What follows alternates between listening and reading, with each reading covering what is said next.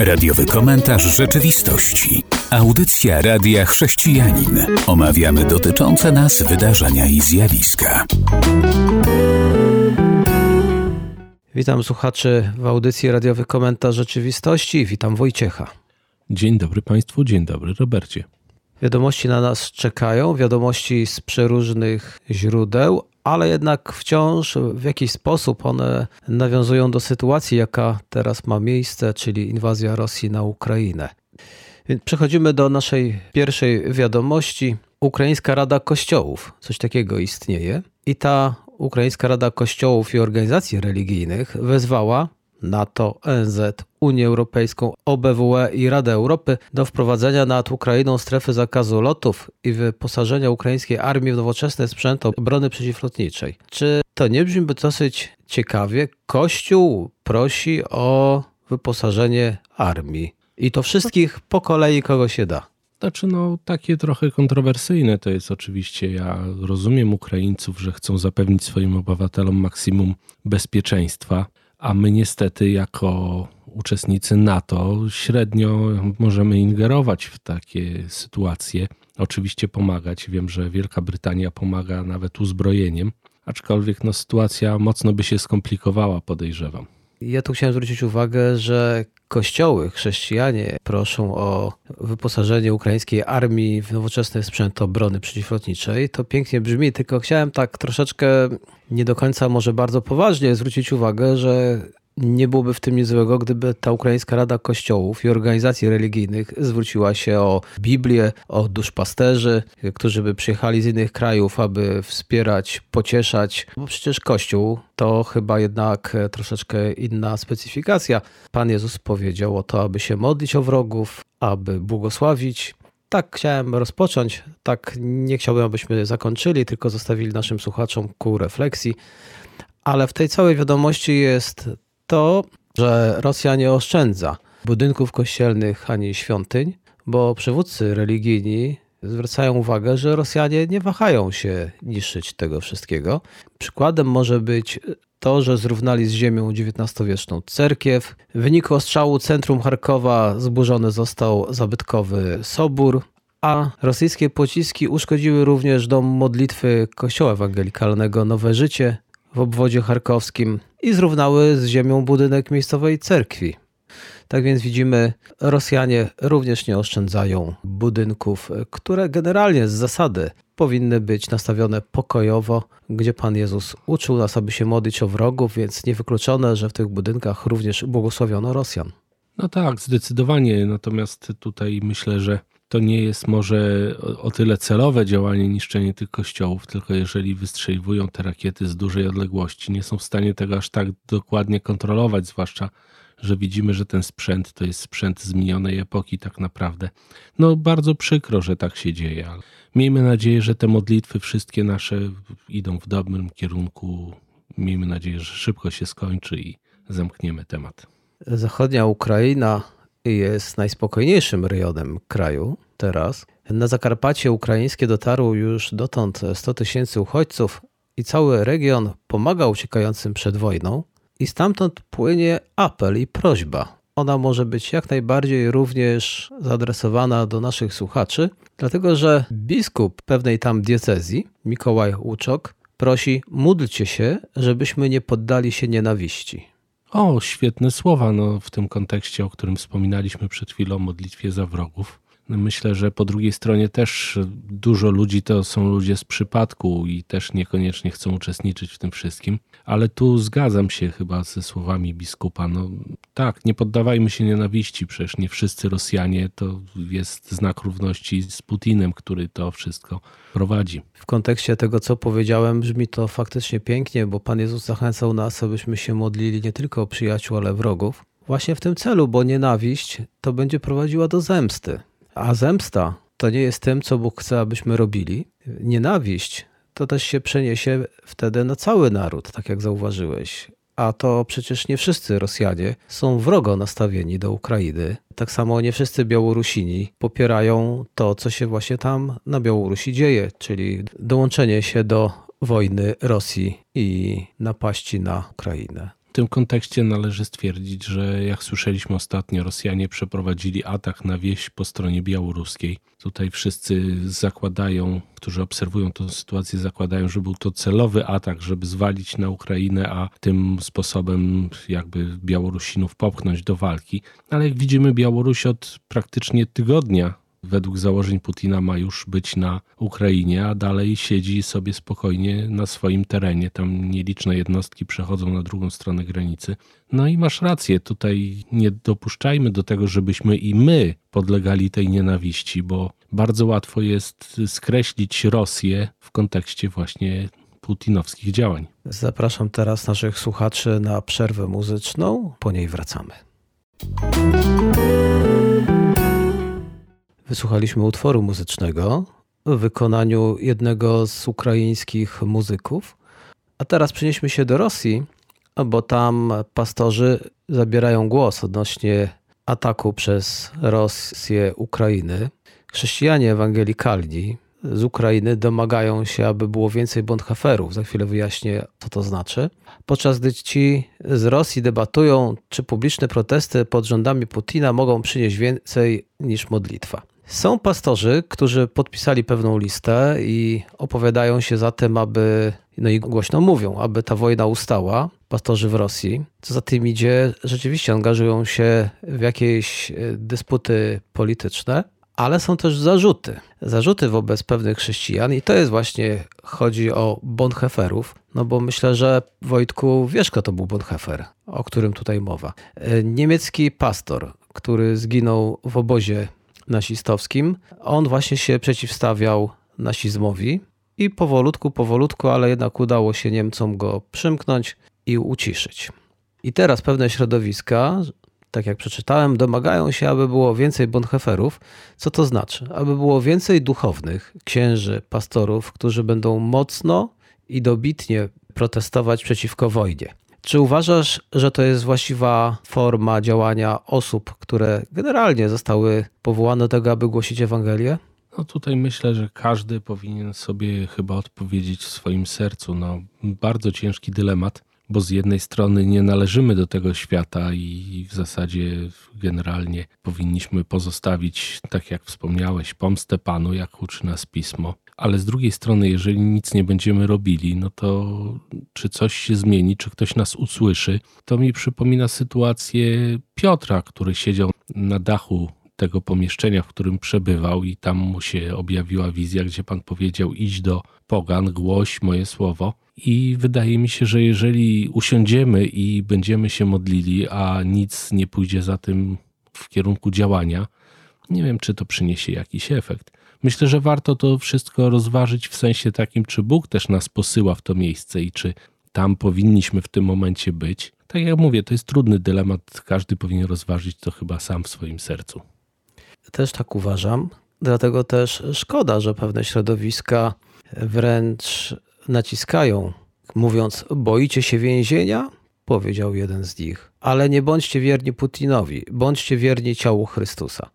Ja myślę, że oni mogą być nadal wierni ciału Chrystusa, dlatego że takie osoby Pan Jezus powołał do głoszenia Ewangelii. Jest to jednak angażowanie się w politykę, więc jeżeli ktoś się chce angażować i wypowiadać się przeciwko, nie powinien zarazem uważać, że wszyscy muszą tak postępować. Bo chciałbym zwrócić uwagę, co może być bardzo kontrowersyjne w tym momencie, że Pan Jezus jakoś nie toczył wielkich debat politycznych, przeciwstawiając się władzy, mówiąc o tym, że powinni teraz oni nie gnębić. Ci przywódcy, którzy uważają, że inni przywódcy powinni postępować tak jak oni odnośnie polityki, myślę, że idą za daleko, bo tak jak zwróciłeś na to uwagę, jest to bardzo indywidualne, dlatego że Pan Jezus powiedział: idźcie na cały świat i głoście Ewangelię. Sam Pan Jezus poddał się władzy ziemskiej, a też jak czytamy Nowy Testament, apostołowie krążyli po kraju, który był okupowany i nie widać, aby wszczynali jakieś powstania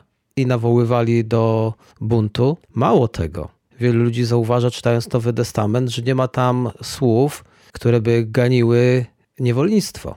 Dlatego patrząc z perspektywy Biblii na słowa te, które padają z ust pewnych osób, że duchowni powinni podnieść głos odnośnie polityki, to chciałbym zwrócić uwagę, że jednak oni być może chcą zająć się głoszeniem Ewangelii. Może nie mają pojęcia o tej polityce, nie wypowiadają się, bo nie rozumieją, a wiedzą, że mają owieczki, do których muszą dotrzeć z przesłaniem znacznie większym, dotyczących ich życia wiecznego i zbawienia. Także chciałbym, aby nie padały takie słowa potępienia w żadnym kierunku. Znaczy mi się tu nasunęły dwie rzeczy. Pierwsza to taka troszkę dygresja, bo wspomniałeś o niewolnictwie. Myślę, że powinniśmy też rozróżnić pewną rzecz, mianowicie niewolnictwo w czasach y, apostołów było troszkę inaczej rozumiane niż w czasach dzisiejszych, kiedy to siłą tam zapędzali ludność Afryki do pracy. Można było wtedy samemu się zgłosić i być takim niewolnikiem, ale to jest jakby dygresja. Natomiast chciałbym tu wrócić jeszcze do tej wypowiedzi, że właśnie powinni ludzie się przeciwstawić Putinowi. Myślę, że to jest trochę wypowiedziane w formie takiego szantażu emocjonalnego, że wskazują, że popieracie, jeżeli nie protestujecie, to znaczy, że popieracie Putina. No to nie jest tak zawsze do końca, bo nie protestuję, bo na przykład mam rodzinę na utrzymaniu i nie mogę sobie pozwolić na to, żeby pójść do więzienia i zostawić ich bez środków do życia. To, to jest jeden z przykładów. Nie wiem, rozumiem Ukraińców, którzy mogą tak myśleć, bo oni są ostrzeliwani i to jest, no będą się chwytać wszystkiego, tak? Jesteśmy tego świadomi. Natomiast jeżeli chodzi o wierzących, no to taki, to mam wrażenie, że to trochę szantaż emocjonalny. Chciałbym tu zacytować chociażby słowa z Ewangelii Mateusza, 26 rozdział, 52 werset, kiedy pewien uczeń Jezusa usłyszał słowa: Schowaj miecz na miejsce, bo kto mieczem walczy, od miecza ginie. Jest wiele fragmentów w Biblii i to jest faktycznie już sumienie danych osób, które podejmują decyzje, jak rozumieją daną sytuację i czy mogą chwytać za broń, czy mogą chwytać za długopis, czy mogą krzyczeć. Myślę, że jeżeli każdy dołoży tutaj powiedzmy swoje ziarnko w ramach swoich możliwości, to też będzie już dużo. Jeżeli nie, nie może ktoś protestować, niech się modli, niech nie ustaje, niech zanosi do Boga wołanie o tą sytuację. To też będzie bardzo ważne w całej tej sytuacji, myślę. Czasami znacznie więcej można dokonać, mając na uwadze to, że bitwa, która się toczy, naprawdę toczy się w wymiarze duchowym. Że chwytanie się za broń to jest jakieś jedno rozwiązanie i to wcale nie takie zbytnio mocno skuteczne, bo są ludzie, którzy być może chwytają się modlitwy i odnoszą zwycięstwa w wymiarze duchowym. Także każdy gdzieś na jakimś stanowisku na pewno coś robi. A teraz taka informacja związana z Polską, jak pewien serwis ukraiński informuje, i to w pierwszych już słowach, cytuję: Dziś Łuck otrzymał karetkę pogotowia wyposażoną we wszelki niezbędny sprzęt medyczny. To charytatywna pomoc polskiej firmy, firmy Was. Proszę, jak to miło znaleźć na stronie ukraińskiej taką wiadomość, i to już w pierwszym zdaniu, a temat tej wiadomości, który rzuca się w oczy na stronie, Łuck otrzymał w pełni wyposażoną karetkę z Polski. Miło takie rzeczy widzieć, że Ukraińcy to dostrzegają, że publikują i się cieszą z tej naszej pomocy. Dokładnie, to bardzo miłe, zwłaszcza, że ich prezydent Władimir Zeleński cały czas o tym wspomina. Zawsze podkreśla pomoc Polski, Wielkiej Brytanii, wszystkich krajów, które uczestniczą w tych akcjach pomocowych, ale miło być zauważonym też. Ta pomoc to dobrze wyposażona karetka, bo jak czytam w tym newsie ukraińskim, najnowszą technologię, wewnętrzne kamery wideo, monitory, punkt tlenu, defibrylatory i wiele, wiele innych rzeczy, jak zaznaczają to dziennikarze w tym artykule.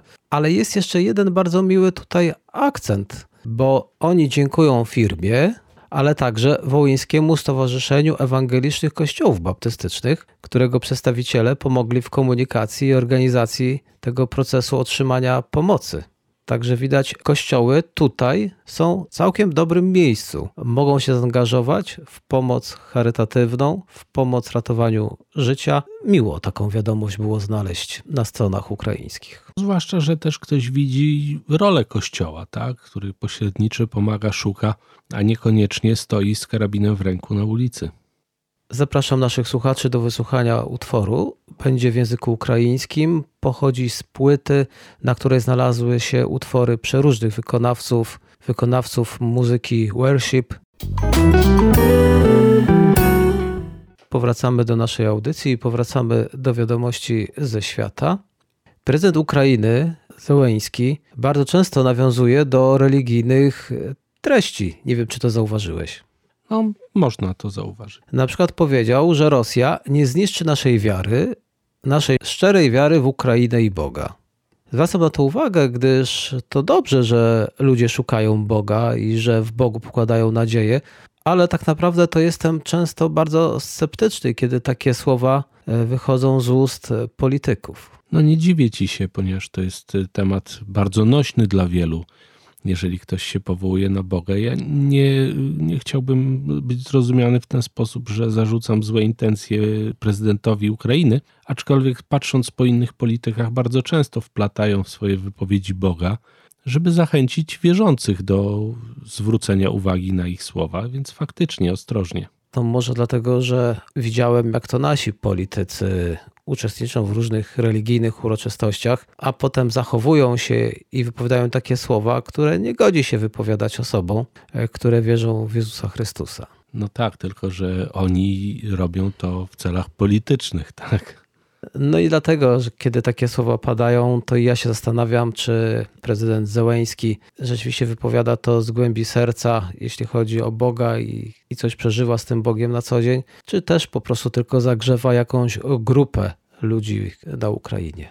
Myślę, że z czasem będziemy mogli się przekonać, tak, jeżeli skończy się to wszystko, mamy nadzieję, że szybko, to prezydent wróci do swoich obowiązków no i myślę, że jego czyny będą dawały nam obraz tego wszystkiego. Zapewne, a to wcale nie zwalnia nas z tego, aby się modlić. Modlić się również o prezydenta Ukrainy. On rzeczywiście potrzebuje wsparcia i boskiego wsparcia. Nie odmawiajmy mu, bo mądrość, która przychodzi z góry, może sprawić, że będzie to najlepsze rozwiązanie, które do niego dotrze.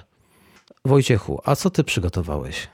Znalazłem bardzo ciekawy artykuł. Scott Kelly, emerytowany amerykański astronauta, weteran misji na Międzynarodowej Stacji Kosmicznej, postanowił wykorzystać swoją rozpoznawalność do tego, aby przekonać Rosjan, jak brutalną wojnę rząd ich toczy właśnie na Ukrainie. I żeby było ciekawiej, robi to po rosyjsku. Skąd to wszystko wynikło? Otóż y, pan Kelly wielokrotnie przebywał na pokładzie stacji kosmicznej, która krąży nad nami, tej stacji Mir, ISS. Ona się obecnie chyba nazywa. Nie chciałbym pomylić, może coś mówię niewłaściwie, ale chodzi o tą właśnie stację kosmiczną, na której wspólnie Amerykanie i Rosjanie prowadzą badania a obecnie tam Rosjanie kazali swoim astronautom przebywać w oddzielnych pomieszczeniach, nie spotykać się z innymi astronautami, także tak śmiesznie się porobiło. Tak. Otóż ten pan y, Scott Kelly, on przebywał rok bodajże na orbicie okołoziemskiej. Tam mieli czas rozmawiać właśnie z, ze swoimi rosyjskimi kolegami, gdzie nauczył się właśnie dosyć dobrze języka rosyjskiego. Nauczył się właśnie pisać, czytać i wykorzystuje teraz tą swoją wiedzę do tego, aby docierać właśnie do Rosjan z racji tego, że jest właśnie tak rozpoznawalny. Myślę, że to fajna inicjatywa, że to nie jest polityk, więc nikt go nie będzie postrzegał w ramach kogoś, kto może chcieć nagiąć rzeczywistość, tylko znany człowiek, inni właśnie kosmonauci pewnie zupełnie inaczej teraz będą odbierać jego przekaz. Myślę, że to fajna inicjatywa. Wykorzystujmy swoją wiedzę, wykorzystujmy swoje umiejętności do tego, aby rozmawiać z ludźmi. Media też informują o tym, jak znane właśnie rozpoznawalne postacie, czy filmu, czy muzyki przyłączyły się do tego, aby wspierać charytatywnie działania na Ukrainie. Dzięki temu płyną też duże miliony. Wiele gwiazd deklaruje dam dwa, dam trzy miliony dolarów, więc ta pomoc płynie z całego świata. A także taki przekaz, że to są znane postacie mediów i dają takie środki, są przykładem dla pozostałych. I może jeszcze jedna informacja też w temacie właśnie Ukrainy, tej wojny, która się tam odbywa. Otóż do ministra obrony Rosji, Siergieja Szojgu, została skierowana nota od Ukraińskiej Narodowej Agencji do Spraw Przeciwdziałania Korupcji, w której przedstawiono właśnie dowody na to, że armia rosyjska, której postępy postrzegamy jako dosyć marne, została rozkradziona praktycznie. Właśnie wskazują tutaj Ukraińcy na to, przedstawiają na to zdjęcia, gdzie tekturą są wypełnione osłony czołgów. Mhm. Kamizelki kuloodporne są wypchane tekturą. To wszystko jest właśnie zdjęty sprzęt z tych ludzi, którzy zostali tam pojmani i sfotografowani.